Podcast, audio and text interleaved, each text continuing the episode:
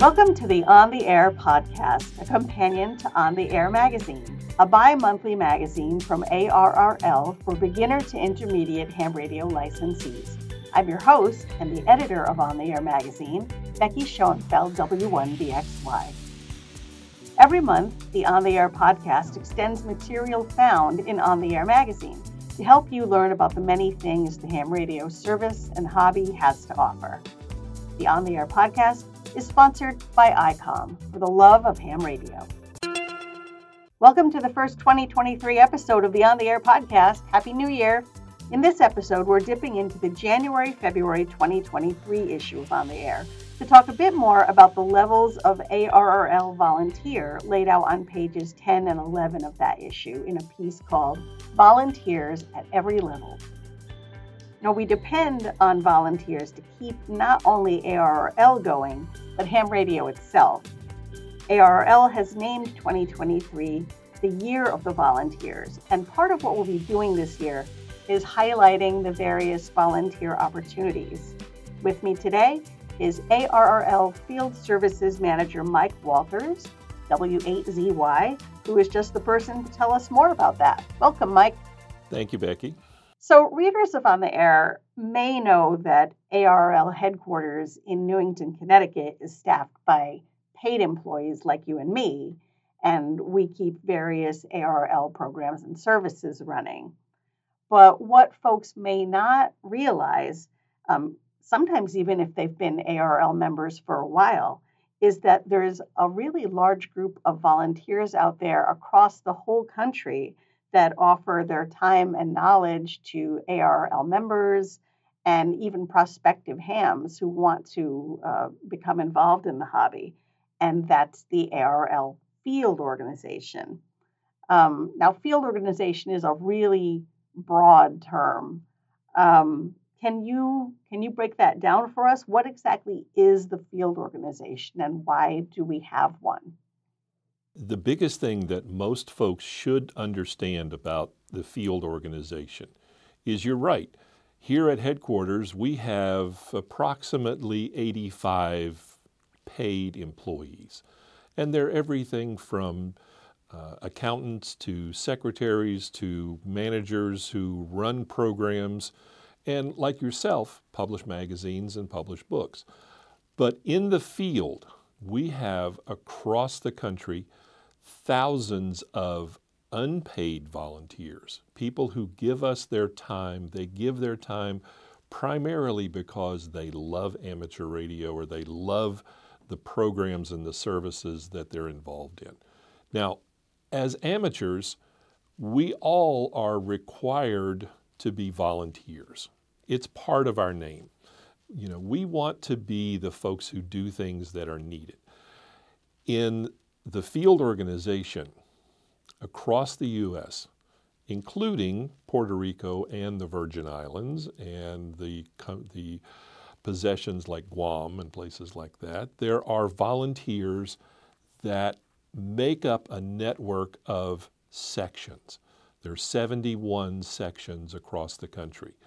Those folks are the field. Those are the boots on the ground. They're the local people who represent ARRL in the field. And now the sections are um, they're they're geographical sections. Like I know Connecticut is a whole section. It's the Connecticut section. Typically, what we have are states that are individual sections. The majority of them are, as you said, like for instance, Connecticut, Rhode Island, Virginia, North and South Carolina. Each one of those is a section by themselves. Some of the larger states, like for instance, Florida, California, Texas, they have a very higher population, they have a lot more hams, they have more people, they may have larger physical area, geographic area to cover. Some of those states are more than one section. Texas, for instance, is three separate sections. Uh, Florida is three separate sections. So north and south, east and west, it all depends on how many people we're dealing with. But we have people to represent each of those sections. So when we talk about the field organization, we're talking about the section level. Is that right? Correct. So the field organization is a way for ARRL to be very local with members and, and people who want to be hams. Well, think about it this way it's 3,000 miles from here to California. We cannot effectively be even realistically involved in helping the hams in California, in Oregon, in Arizona, without having representatives who can be local to those hams.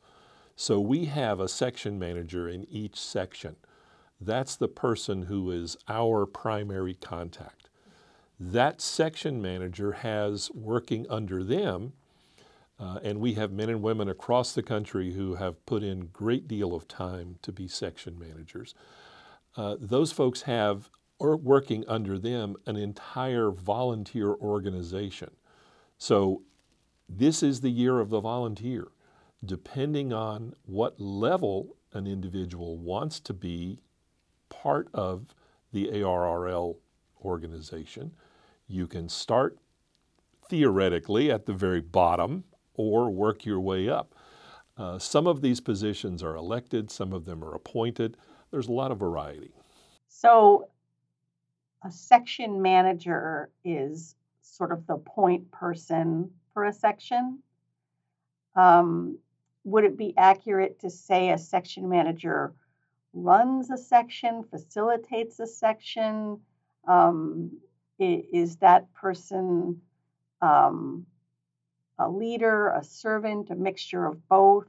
The section manager fills sort of a, a, an unusual role in that nobody working with a section manager is, a, is an employee.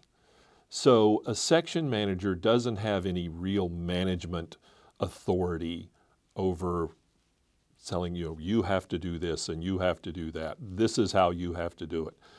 A section manager spends a great deal of their time coaching the volunteers that they work with. We want them to learn the skills that are necessary to do the programs that we want them to be a part of and we want them to do it in a timely manner, in a particular method, things like that. And it depends on whether the volunteer is in emergency service, emergency communications, or uh, a volunteer examiner, or a traffic handler, or any other program that we may have here at ARRL. So there is an opportunity to learn more uh, the section manager is the person who is the leader of that section. They're also the public face of ARRL in that section. So you mentioned some of the the positions um, that also appear at the section level with the section manager um, leading those folks, and it sounds like there are. It sounds like there's a lot of variety within there. You mentioned traffic handler, um, you mentioned emergency communications. Um, there are, um, it sounds like there are different ways to volunteer and different ways to be involved, just as is the case in ham radio itself. Um, you know, you can um, enjoy operating for the pure love of it, or you can uh, operate in order to be of service. Um, you can enjoy the technical side of the hobby or you can lean more toward the operating side. It sounds like there might be varied positions at the section level that play upon those various interests so that maybe even if um, you're not a public service ham, maybe there are other positions that you, you could be involved in that um, speak to maybe more of your personal interest as a ham? There are we all know that ham radio is a very, very diverse hobby. You can be interested in DX, you can be interested in contesting, you can be interested in moon bounce. You can also be interested in local communi- or communications like emergency services. Whatever you want to do, there's something for you in ham radio. If you want to build computers, if you want to build, uh, you know, radios, you want to build antennas, there's an opportunity for you. In the field organization, there is a lot of diversity as well. You can be a volunteer examiner, you can be in emergency service, you can do DX card checking. There's lots of different things that you can do. We have a whole list of, of positions that are available as volunteers, and you can find those on the ARRL website. I think um, the URL I have here is arrl.org slash field hyphen organization. And if you go to that URL, there is a, a big list of um, field organization field organization positions with um, descriptions of all of them and, and some idea of what the folks in those positions are responsible for. Um, I know that on my end, dealing with ARRL publications, um, sometimes we get information that comes in from the um, public information folks in the field organization. Um, and those people are often volunteering in a capacity where maybe they came from the world of journalism, or maybe they're just a person who has an aptitude for or interest in um, writing and sharing information. Um, and a lot of times, people who end up volunteering in that public information officer position, um, they'll they'll send us in a, a piece of news and say, "Hey, I'm I'm the public information officer for this section, and I found out about this interesting thing that I thought you should know about. Perhaps you want to promote it in one of the magazines, or perhaps ARRL News wants to pick up this story. So that's a, another way in which somebody with a, a certain set of interests or skills can volunteer, and that's something I see on my end of things. So if a new or prospective ham uh, who's listening in has a question about how to start or deepen their amateur radio journey, is there somebody within their local field organization who could help provide resources? And if so, who who might that person be? What position or positions might a person like that approach? I would make two suggestions. First of all, as we said, the, the, the local point is the section manager. Reach out to your section manager. And you'll find every section manager listed on page 16 in QST magazine. And you'll find them all there. Reach out to your section manager and say, I'm interested in being a part of amateur radio other than just talking on the air. So reach out to them. Another great place to start is your local club. If you're not involved in a local amateur radio club, now's the time to reach out and find one in your area. There are listings of affiliated clubs on the ARRL website. On the front page, there's a, a link that says Find a Club, and it will let you search for clubs in your area. Some of those clubs are contest only clubs, or DX only clubs, or emergency communications clubs. But you're going to find a lot of them out there very diverse and very open to different things. Find one that you like. Either one of those points is a good place to start. Your local club, because when you start networking with the people in that club, you're going to find other locations, other, other resources. And the section manager should be able to help you. The section manager also has another volunteer called an affiliated club coordinator. You'll find them listed on the club's website, and you'll find them listed under the field organization for each section. Those guys can help you find clubs, they can help you find someone to work with. The field organization is so large and there are so many different positions within it. Um, and you know, we really do depend, and ham radio depends on people giving of their time in these positions. So I know that, um, you know, folks are always looking to network, see who might be um, the next person who might be interested.